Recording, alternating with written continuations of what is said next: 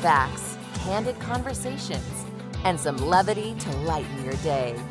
This is The Cale Clark Show on Relevant Radio. Welcome to Wednesday on The Cale Clark Show. It is the 29th of March, 2023. And you can talk to me by calling 888 914 9149. 888 914 9149. You can also email the program, cale at relevantradio.com. Got a great listener email question, actually, I'm going to share with you in just a moment. You can send yours in as well, C A L E at relevantradio.com. And you can follow me on Twitter at Cale Clark, C A L E, Clark with an E. Later in the show, we're going to tell you about 10 ways that you can be happier starting today. You can start right now. It's very actionable advice. We're going to get to that. But first, let's go to the mailbag. And again, you can email me too. The address is Cale, C A L E, at relevantradio.com. And I did get a great little listener question here from Margaret in Tucson, Arizona, who's listening on 104.9 FM. And she asks this question Hi, Cale. Was Mary ever tempted by the devil? That is a very, very good question. And I, I would have to say she probably was because, after all, her divine son was tempted. So it stands to reason that Mary also was too, even though. Even though she was conceived without original sin, she didn't have concupiscence, uh, which we have to deal with after baptism. And, and this is the this is sort of the tendency towards sin. This is the fact that we're still kind of drawn to it even after original sin is washed away in baptism. She didn't have to deal with that, but I believe that she was probably tempted as well. And I think it. Pro- I would say that when did this happen? I mean, I really don't know for sure, but I would I would garner a guess here. I would say there are probably two moments in her life where she might have been tempted, and that's in particular and that would be, of course, at the Annunciation. I'll get into that in just a second. And also at the foot of the cross. Next week is Holy Week. Uh, Good Friday is coming up soon. At the foot of the cross, I'm sure that the enemy tried to tempt her uh, with despair. Uh, Holy Saturday, the church holds that she knew that her son was going to rise again. And this isn't talked about in Scripture. But there's no mention of her uh, doubting at all. Uh, no, no mention of uh, Jesus having to do with her uh, what he had to do with Peter, because Peter was he was a mess after his betrayal, and and he obviously had repented, unlike Judas, who essentially repented unto himself. He didn't repent unto God. He was sorry that he did it, but only at a human level, uh, betraying the Lord. But Peter was truly repentant. And I love how it says in the in the Gospel of Mark, "Go tell his disciples and Peter uh, that he will uh, see him. Peter specifically needed that that special uh, resurrection appearance. And by the way, one thing, and thank you very much, Patrick Alog, who's uh, taking our calls for us tonight. Uh, Patrick wanted me to tell you that our Tucson station that Margaret's writing in from 104.9 FM, that's one of our newest relevant radio stations. So uh, we are so glad to have you guys on board in Tucson in the great state of Arizona. So I, I, th- I, think also that one of the other times that Mary may have been tempted by the enemy uh, would have been at the Annunciation. It's it's interesting because in Luke's Gospel there are there are really two Annunciation scenes. One is the Annunciation, if you will, to Zechariah, the father of John the Baptist, and uh, of course there there was no miraculous conception involved there. Well, it kind of was because uh, he and his wife were very uh, far along in years. She was well past childbearing age uh, Elizabeth, but she was able to achieve pregnancy with God's help. But that conception happened in the natural way. Not so in the case of the conception of Jesus in the womb of the Virgin. Of course, no human father involved. But this is what the angel Gabriel said when he came to Zechariah before he uh, visited Mary. This is what happened. Uh, basically, Zechariah had asked him, How do I know this is going to happen? I'm an old man. My wife is advanced in years. And the angel answered him, I am Gabriel. Okay, that should be pretty, that should be good enough for you. I'm Gabriel, for goodness sakes. Don't you know who I am? I stand in the presence of God, and I was sent to speak to you and to bring you this good news. And behold, you will be silent and unable to speak until the day that these things come to pass, because you did not believe my words, which will be fulfilled in their time. And the people were waiting for Zechariah. He was a priest serving on duty in the temple. And they wondered at his delay in the temple, and when he came out, he could not speak to them, and they perceived that he had seen a vision in the temple, and he made signs to them and remained mute. And when his time of service was ended, he went to his home. After these days, his wife Elizabeth conceived, and for five months she hid herself, saying, Thus the Lord has done to me in the days when he looked on me to take away my reproach among men.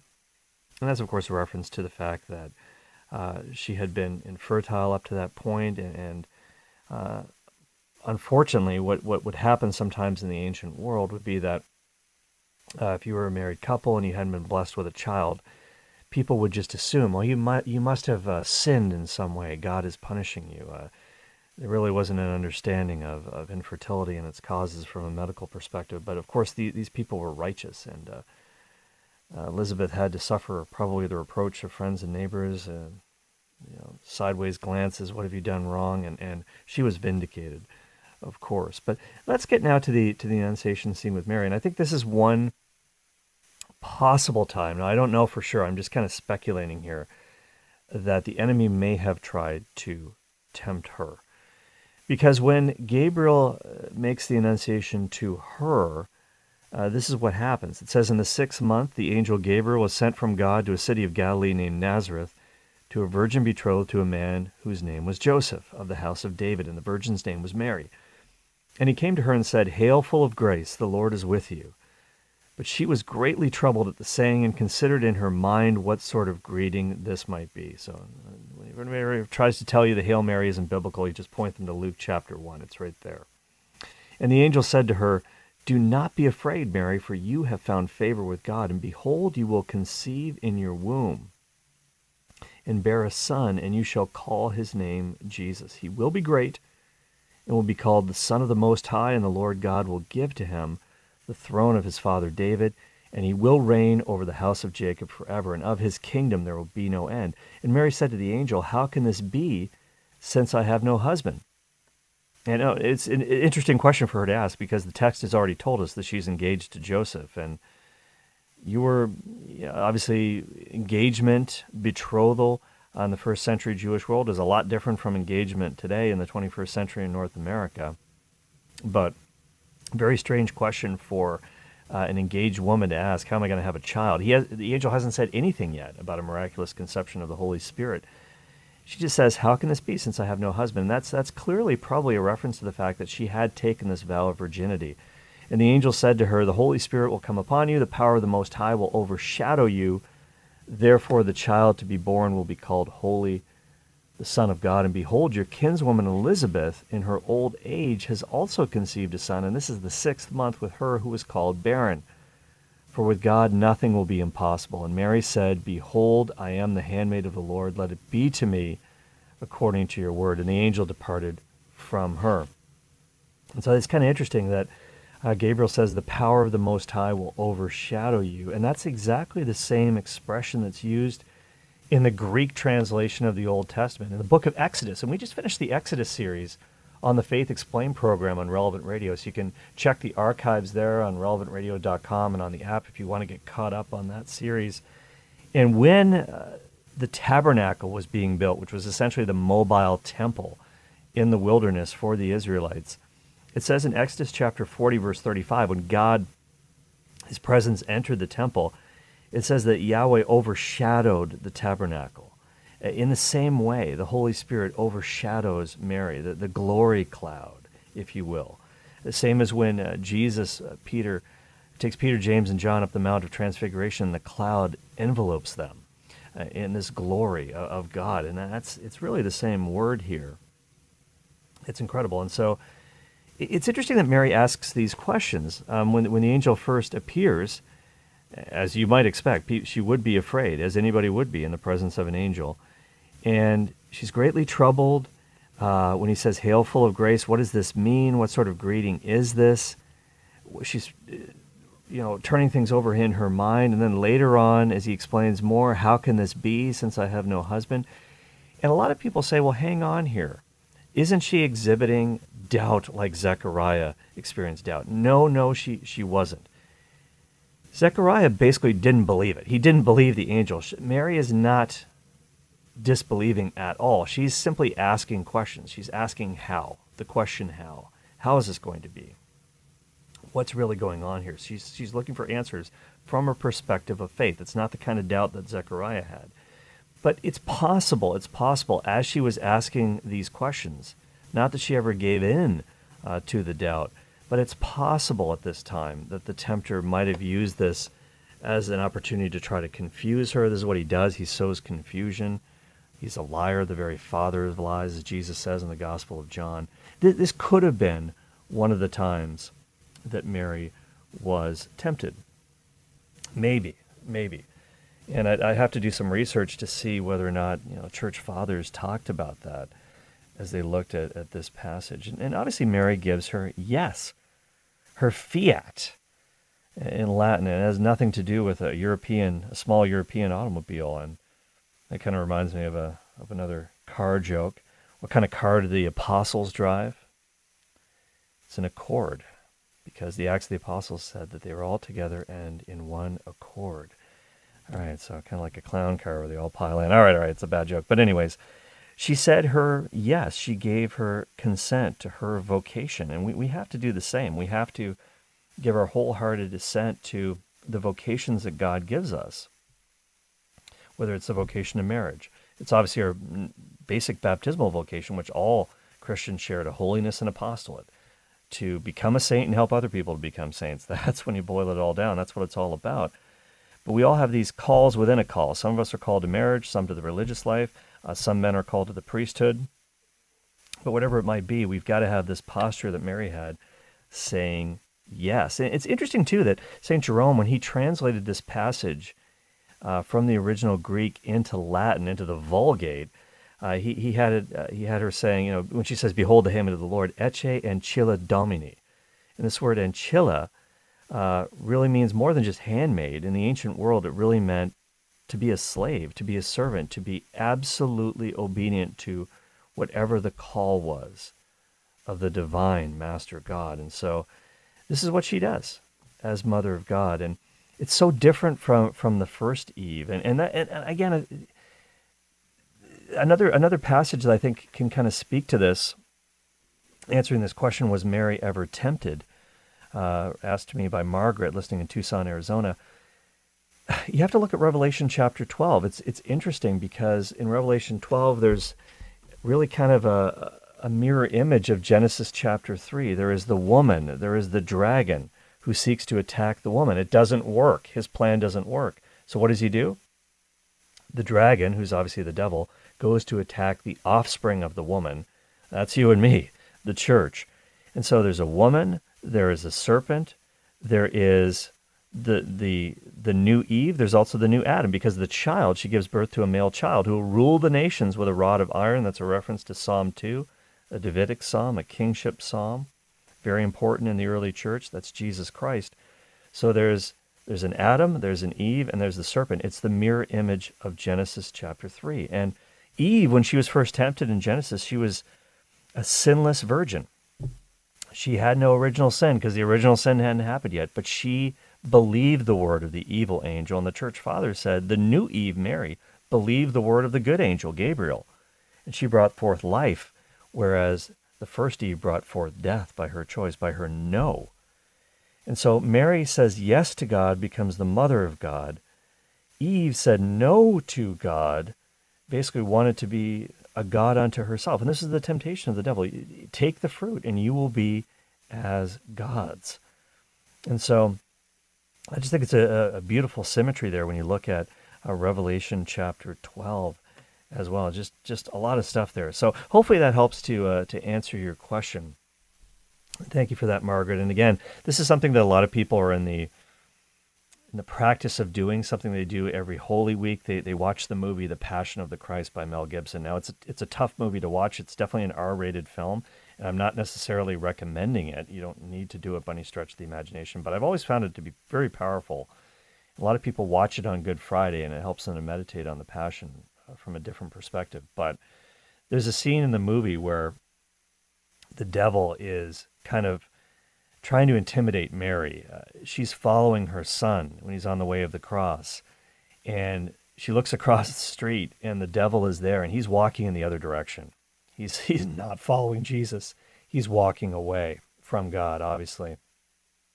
And he's trying to intimidate her, trying to stare her down. She knows he's there, takes notice of him, but she keeps her eyes fastened on her son. She turns back and just follows him on the way.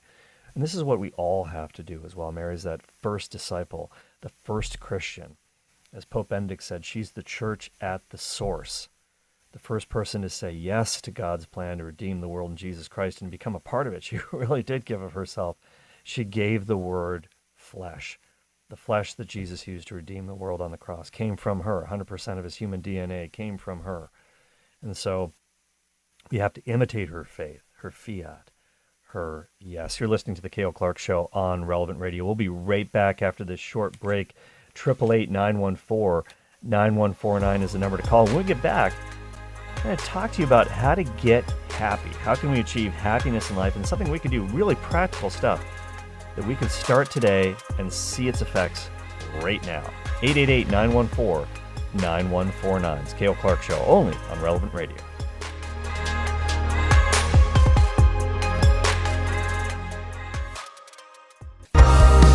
Explaining the Catholic faith and how you can live it and share it too. It's Cale Clark on Relevant Radio. That's right. Welcome back to the program. 888 914 9149. If you want to call in, have a take on what we were talking about before the break or anything that's following afterwards. 888 914 9149. Before the break, we actually talked about whether or not Mary was tempted by the enemy. I think she probably was.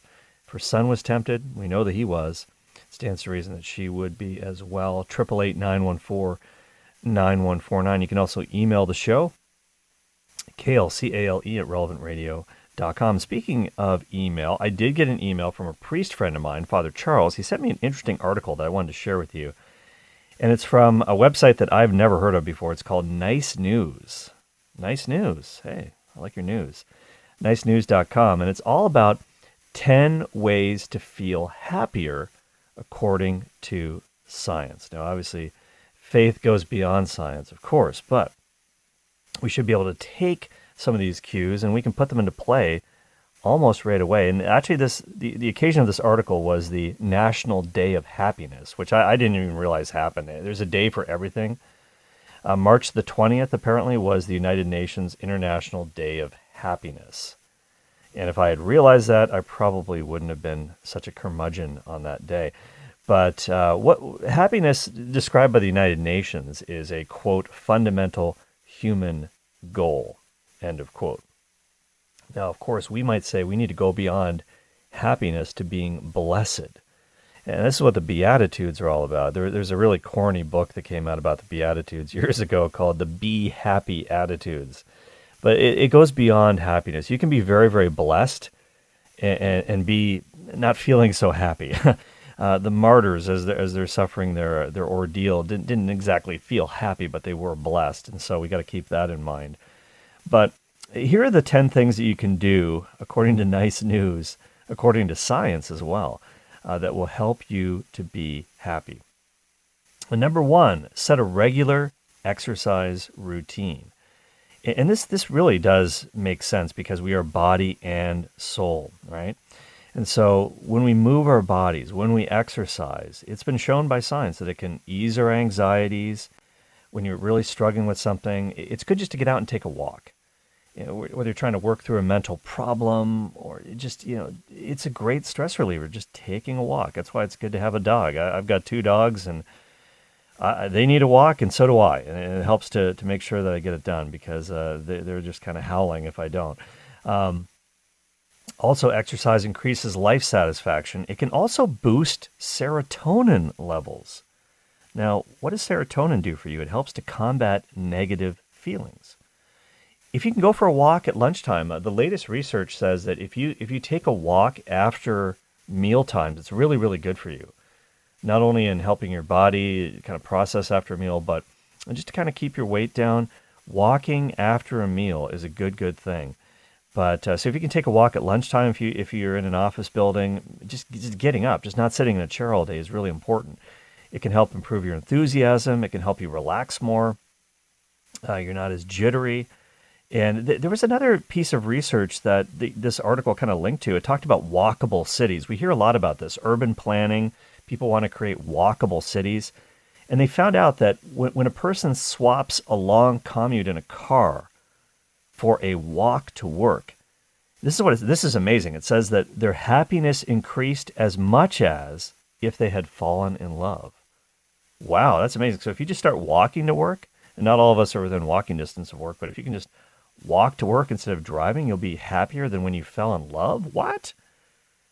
All right. Well, that that's those are good reasons. So why why not? There's really no downside to this to getting more exercise. We know that we need this. Number 2, things you can that you can do to be more happy. You can prioritize your sleep. Harvard Medical School says this, quote, poor or inadequate sleep can cause irritability and stress, but healthy sleep can enhance well-being. There's a study that was done back in 2018 that said uh, people who had quality sleep experienced a far greater satisfaction with life in general. Okay, so what is quality sleep? How much do I really need? Well, the Center for Disease Control and Prevention says a minimum of seven hours of sleep for adults. And that's that's kind of the number that I've heard. Um, eight is sort of the, the, the absolute golden standard, but but some people don't don't like eight. Some some people think that eight's just a, a, a, touch on the on the too long end of things, and they don't feel so great. Uh, feel like they almost overslept it with, with even eight hours, but seven hours is, is, is really nice. I think at least six would be ideal.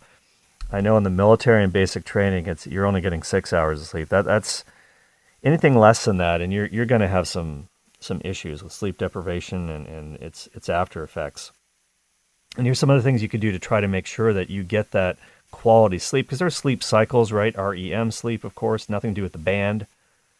Losing your religion, yeah, I don't want to do that either.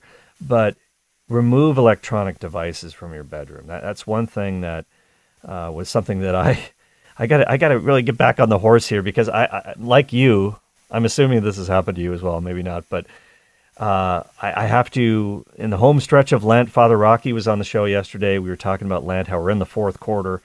It's not too late. Uh, one of the things that I tried to do for, in Lent as a mortification was not bring my phone into the bedroom. Well, I have broken that promise. I, I must confess. I, have got to get back to it. Not that can help to improve your sleep. You're not surfing at night. You're not getting that blue light. You're just you're not you're not reading crazy stuff on Twitter that might keep you up all night. Uh, not a good idea. So remove electronic devices. Try to wake up and go to sleep at the same time every day. That really helps even on weekends. There's a tendency to want to break the cycle on weekends. You might want to sleep in a little bit, but apparently that's not great for your overall sleep. Just just keep the same schedule and use the extra time to maybe, I don't know, read a book or exercise or hang out with your family, whatever. You're listening to the Cale Clark Show on Relevant Radio, 888-914-9149. If you want to call in, we'll get your phone calls uh, in just a minute here. So these are the 10 things that you can do to improve your happiness right now. Number three, embrace family routines. So if you uh, are married, if you do have a family, if you're part of an extended family, things like family dinners, regular outings with your family, even just hanging out and having some reading time together. You don't necessarily have to be doing something, doing the same thing together, like playing a board game or something, although that's fine. You could have what's called parallel play. You could all be reading at the same time all of this stuff helps family bonding. And there was a study that came out in 2014 that said that family centered routines are really great for children, especially because it helps them. If they're in a routine, they have higher social emotional health. They have an increased sense of belonging and security, and, and kids really need this. It helps families build resilience. And when you're re- more resilient, you're happier in general. So if you, if you get these routines going, even for adults, um, being in a routine can help to reduce stress because you're not thinking about what you need to. That can sort of add, add an element of stress if you don't know what you're going to do that day. That's why it's a really good thing to ha- try to have a schedule. Try to maybe time block your time.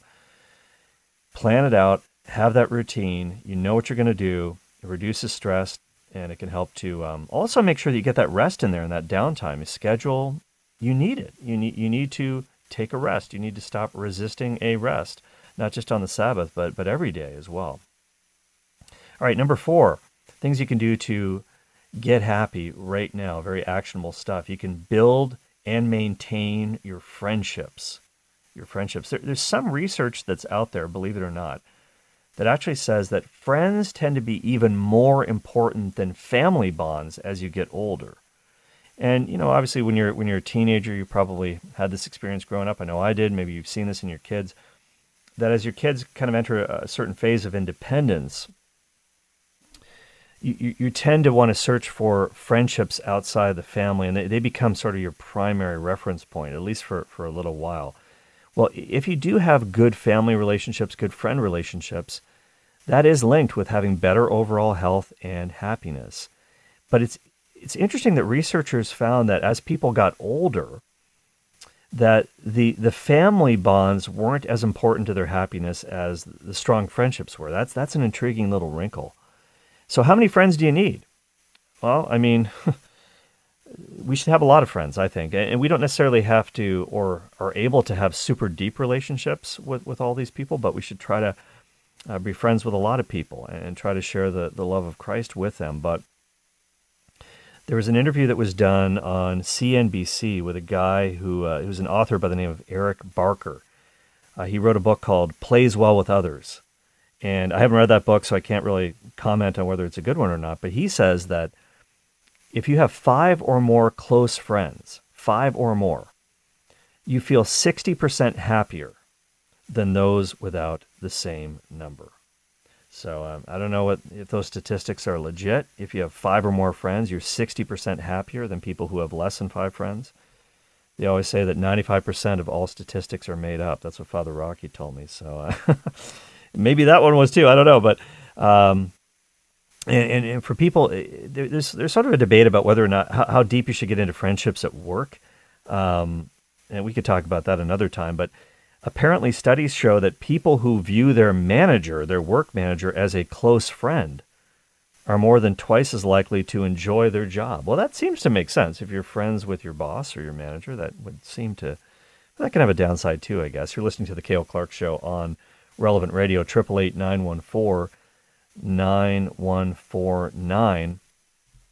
The fifth thing that you can do to increase your happiness right now, today, without delay, and anybody can do it at any time, it's share kindness. Now, we hear a lot about random acts of kindness, you know, paying for the person behind you in the drive through lineup, that sort of thing. But kindness can actually change your brain. It can actually change the, the way that your brain functions. The Mayo Clinic, the famous Mayo Clinic, says that when you're kind, it boosts, again, your serotonin levels. And not only that, but also your dopamine.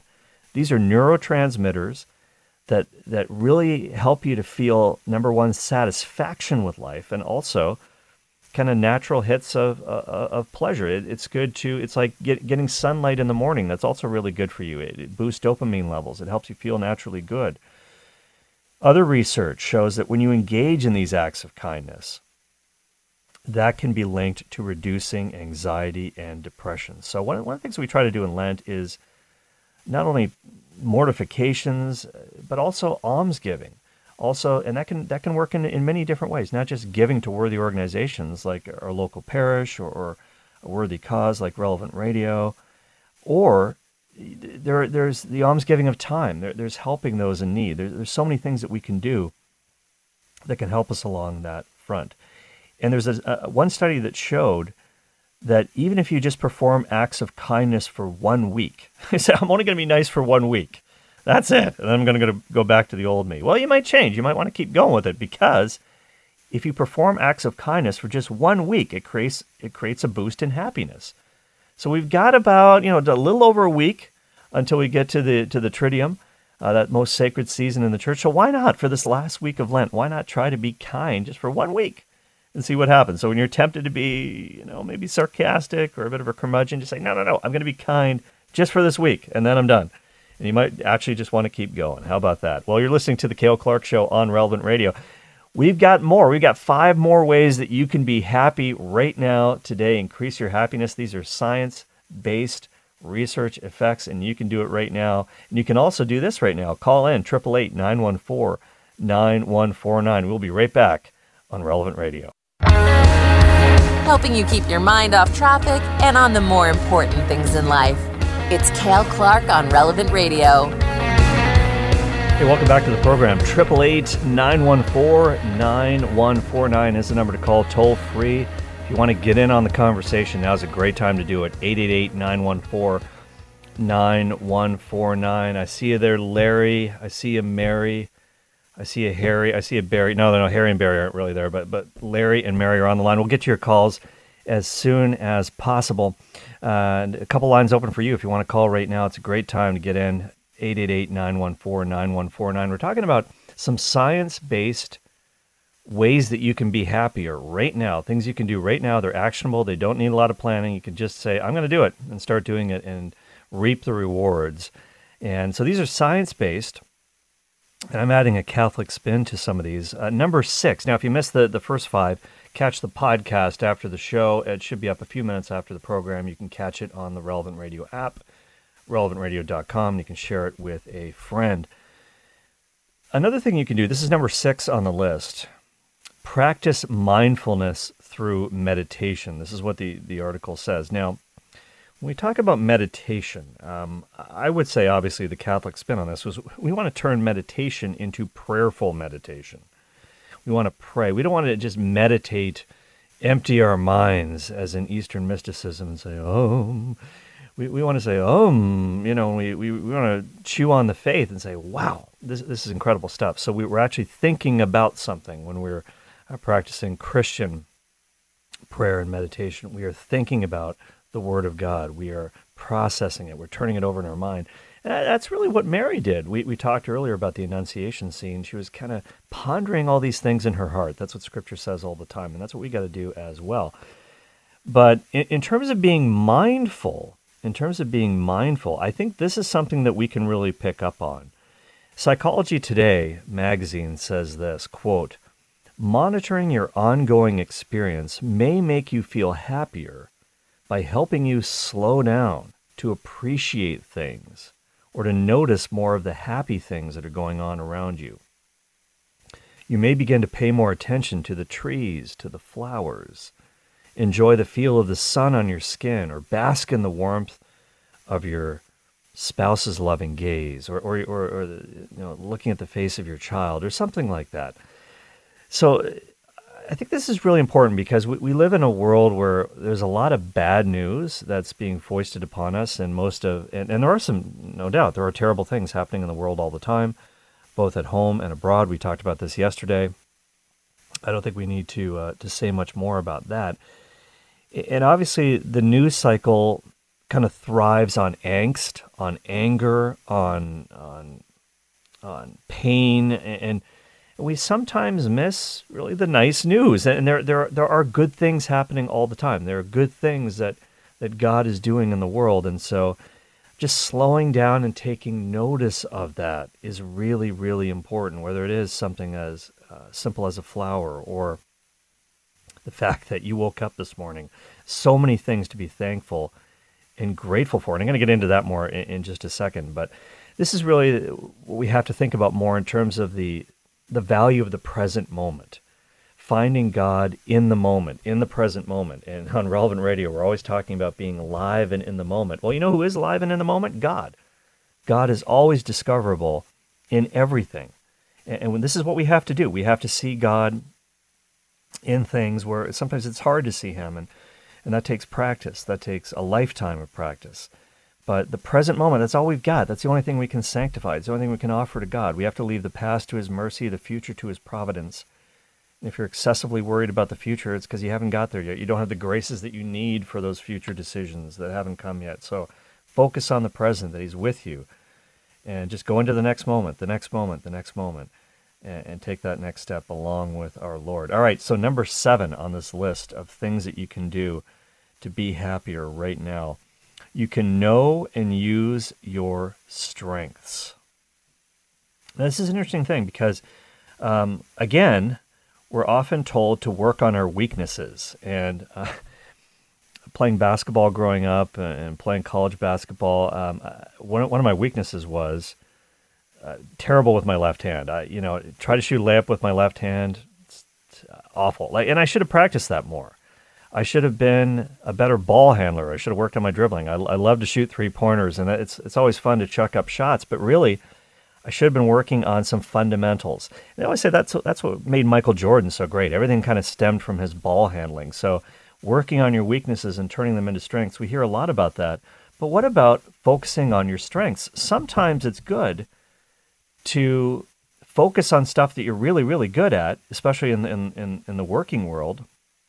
And this could be another topic for another show. And just doubling down on your strengths rather than trying to be sort of average at everything. Be great at one or two things. That's kind of interesting. But we all have strengths. We all have gifts that we've been given, and we can leverage those things we can um, th- this can make us happy as well just just being proficient at something um, and, it, and it's not just skills either it's not just you know can i speak three different languages um, I, I, can speak three languages I, I, I, can speak english french and profanity oh, i'm only kidding that's a joke that's a joke we don't want to do the third one uh, but you, you can say well, i can do this or i can do that but what about your qualities kindness, for example, I, I'm I can be really good. I'm really strong at being a kind person. You can work on that. Anybody can do that. Anybody can work on praying more, uh, hoping more, faith, hope, and love. Really trying to excel in those theological virtues. And and I remember hearing about um, this is a great way to, to look at your strengths as well. This this acronym that was coined by uh, the famous author Rick Warren. Um, he's not a Catholic, but uh, he wrote a book called The Purpose Driven Life some years ago. You might remember this. And he had this acronym called SHAPE. And uh, this is what it stands for. The S stands for spiritual gifts. We all have them. And, and the Bible even talks about the gift of hospitality. That's a gift. Uh, H stands for your heart or what you're passionate about. Uh, the A in SHAPE stands for your abilities, your natural abilities, uh, things that you're good at. A good work worker, a good woodworker works with the grain, not against the grain. Uh, the P stands for personality, and the E stands for life experiences, because God never wastes an experience for good or for ill. Even if you, for example, suffered an addiction, you can help somebody else who's going through that, even though it was a terrible experience for you. So you're shaped for significance. That's what, that's what he used to say. And so I think this is one way that we can use our strengths. Um, We'll get your phone calls in just a second. Triple eight nine one four nine one four nine. Just really, really quickly, the last couple of things. Number eight, express gratitude. Harvard Health says giving thanks can actually make you happier. They did a study in 2021, and people who wrote a gratitude list, things that they were thankful for, were much, much happier than another group who wrote about daily irritations. And that seems to stand to reason, right? Uh, things that you're thankful for should make you happier. Uh, if you write a thank you note to someone, if you keep a gratitude journal, that's going to make you feel much, much better and much, much happier. And they say that if you write a letter of gratitude to someone for kindness or a thank you note, it actually can produce benefits that can last for an entire month. That's not bad. So a lot of it, it's long lasting. Number nine, smile, which seems trite, but just uh, they always say it takes more more muscles to frown than it does to smile but ju- just smiling science shows that in so many ways the soul follows the body the spirit follows the body you can actually trick yourself in, in a way into feeling better simply by smiling because when you smile this is a physical effect dopamine and serotonin our old friends are released in the brain and that can boost your mood so fake it till you make it it's true it, and and that's a good interior mortification as well. If you're St. Josemaria used to talk about this. Hey, that smile for that person who really annoys you on a human level, you know, God loves them, even maybe you're not so. But if you smile at them, it does a couple things for you. It's it's a good mortification. Number two, it'll actually make you feel better. And then the last thing, number ten, is set goals. Set achievable goals for yourself. Just setting goals for yourself actually has been shown to increase happiness levels. It's true the University of Basel in Switzerland showed that psychological well being improves when you have goals that seem attainable to you. Even if you don't hit the goals, even if you don't make the, the markers, just just just having the goals can make you ha- happier, even if you if even if you don't quite achieve them all. And I think that's a really good thing. And, and uh, obviously, opening day baseball season is tomorrow. Uh, my uh, I hate to inform producer Jim that my uh, my my Toronto Blue Jays are getting ready to sweep his uh, St. Louis Cardinals in the opening uh, series starting Eh, tomorrow wrong. in St. Louis. the Battle of the Birds. We'll see what happens, but uh, everyone's happy to see baseball again. It's a sign of spring. But Shohei Ohtani, uh, when he struck out Mike Trout to win the World Baseball Classic for Japan, what a showdown! Unbelievable, best on best. Uh, in the news, uh, you might have seen articles about this. He had all these life goals, and he's he's 27 years old right now. But the the life goal for age 27 was like win the world championship of baseball. And, and uh, something is like he, it's amazing how many of his goals he achieved. He didn't knock out all of his goals but he made these as a very young man and a lot of them have come true. So just the process of goal setting have goals for your spiritual life. Uh, where do you want to be in, in a few months? Where do you want to be after lent? I don't know it's a good thing to do. Let's go to the phones right now 888-914-9149 let's go to larry in arlington virginia hi larry Cale, hi, great show. Thank you, sir. Um, you know, we certainly know what Christianity expects from us, and the question would be, what should we expect from Christianity? So it would beg the question: Should religion make us happy? Mm. Mm. What do you think? th- What do you think, Larry? Well, I, I, I'm asking you. Uh, uh, you're Well- the host. You're the expert. I have my own opinions on that, uh, but I've. Uh, Mhm. I, I, I, I don't know. I'm not trying to put you Yeah, on yeah, the yeah, yeah, yeah. No, I. It, I, I mean, think it's a profound question. On on Yeah. one level, other people would would dismiss it. It Yeah. For for some reason. Well, again, I, that's why I said off the top, Larry. And that's a great question. I, I should religion make us happy? I think there's a difference between being happy at a, at a physiological level, which is which is that's part of the package, right? Because we are body and soul. And you might say body, mind, and soul, but I think the mind's part of the soul. It's another talk for another day. But but um, you know, again, Saint Josemaria used to say, well, there's the happiness of a contented animal, right?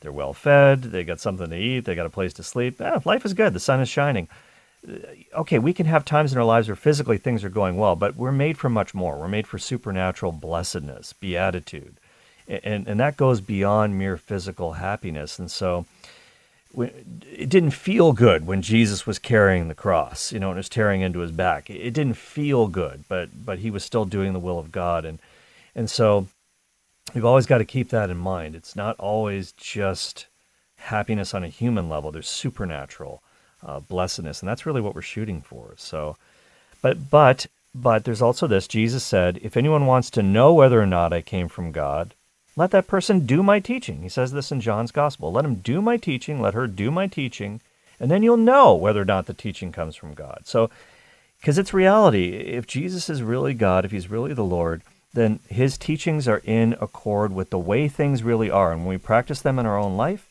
we see this play out in our relationships, and uh, the benefits are there. And, and we'll know the proof is in the pudding, if you will. The proof of the pudding is in the eating. That's essentially what Jesus is telling us. So why not try it? What have you got to lose? Let's go now to. Oh, did uh, we had someone drop here? Okay, let's go to Scott in Santa Clarita, California. Hi, Scott. Yeah, hi, Cal. How are you? I'm great. I'm great. You're Thanks well. for calling in. Okay, uh, real quick, uh, just bear with me on this. You, you mentioned how in uh, Eastern meditation practices that uh, they just clear their mind and maybe do a chant or something of that nature, where in Christian meditation it's more of uh, uh, contemplating things like contemplative prayer, which I understand, like Teresa of Avila and, and other people have done. And uh, I just wanted to mention uh, Father Ethan Southard, a really great priest. He's uh, my spiritual director. Uh, he's he's actually had me unlearn all of that kind of stuff because Hmm. you know what it is is is learning how to clear our minds and to listen to actually listen to God's to God's stillness, to listen to Mm. God's voice, and to kind of remove our kind of understanding and and all the clutter we have and all the kind of predetermined notions and understandings we have of God. I'm not saying not to understand doctrine and dogma and all that stuff. I love all that stuff. I'm I'm an apologist for my faith, but uh, small a. but uh, but just uh, I, I really do. Uh, I I, uh, I appreciate the idea of being totally and completely clear in the mind, absolutely 100% clear in the mind, and it can be a very beautiful, beautiful thing to allow God to work in us and through us in a very, wow. very beautiful way that we may not otherwise know. Uh, just one more thing. Sure. Just we, we, we do a lot of rote prayer. We're always reading things. We're always looking at yeah. books and reading things. And there's nothing wrong with that because, first of all, it's usually orthodox and it's beautiful. And we know that when we're reciting it, we're saying really good orthodox things that point to, point to God, which is awesome and wonderful. But there is also a time within ourselves to just be quiet and mm. just not think and just allow God to work in us and through us and allow the Spirit to work through us in a beautiful, beautiful way. That's all I wanted to say. Well, Scott, just just hang on the line here for a second. Did you know, by the way, so your spiritual director is Father Ethan Southard. Did you know that he's a regular on the Inner Life right here on Relevant Radio? Yes, I do. That's why I, I mentioned him. He's a very, very dear, dear, very dear friend of mine. If he's listening, I'm sure he's smiling right now. Oh, I was just at a gathering. I was just at a gathering with him the other night for a party of a mutual friend of ours, a birthday party. Well, you know, I, I think what you're saying, by the way, Scott, is really intriguing because this idea of listening to that still small voice of God that that is um, that's a really hard thing for most of us to do because we live in a hyper connected environment and we're always on the go. There's a million things going through our mind, and just being able to to stop and listen for the voice of God is is really really difficult for most people, and that's why I think it's essential for people to try, if they can, to try to do an annual retreat if possible. I think once a year is a good thing to shoot for because we, we need that time alone with Him. And so that once we get kind of in that mode, we can hopefully take that back with us when we go out into the world. And that's also true of our, our daily prayer as well. And it's true that we do a lot of, especially in, in the Catholic tradition, there's a great tradition of theology and scripture and we do tend to, you know, a lot of people do a lot of reading in the church, and that's good too. And and Scott, I remember once um, sort of reading this little piece, which I found really intriguing. That, that there are different ways that, that we can connect with God. We can connect with God at, at any time, anywhere, and we can connect with Him obviously through the liturgy, through Scripture, you know, intellectually, spiritual reading, and and we we will always have a tendency to whatever our thing is if, if you're a reader if you're if you're living the intellectual life that's going to be your thing it's always going to be your primary way of maybe connecting with god but there are other ways we have to try to use those ways as well whether it's through the liturgy uh, whether it's connecting with god through creation and and just seeing his presence in, in nature and relationships with people uh, that's another thing too and um, just a lot of pathways that we can we can meet with God in the world, and and um, it's good to try to try to do that at all times. But there will always be, because of our our gifts, our tendencies, kind of the way we are. There are things that we'll be naturally drawn to, ways of connecting with Him, and and uh, I, I don't know. I just I think it's all good. It's all good. But yeah, that time of silence and listening is super super important. And and I thank you, Scott, for for calling in. Really appreciate that as you're listening in Santa Clarita, California. Wow, I, wow, what a quick hour. These hours always go so quickly on the Cale Clark Show on Relevant Radio. Hey, if you missed any of today's show, uh, don't forget, go to relevantradio.com, the Relevant Radio app, check the podcast, download it, share it with a friend. Keep it locked to Relevant Radio. I'll see you tomorrow on the Faith Explained, 1230 Central, and tomorrow, 5 p.m. Central, right here on the Cale Clark Show. Jim Shaper produced. Patrick Aylock took your phone calls. Take it away, Michaela. Thank you for listening to my daddy.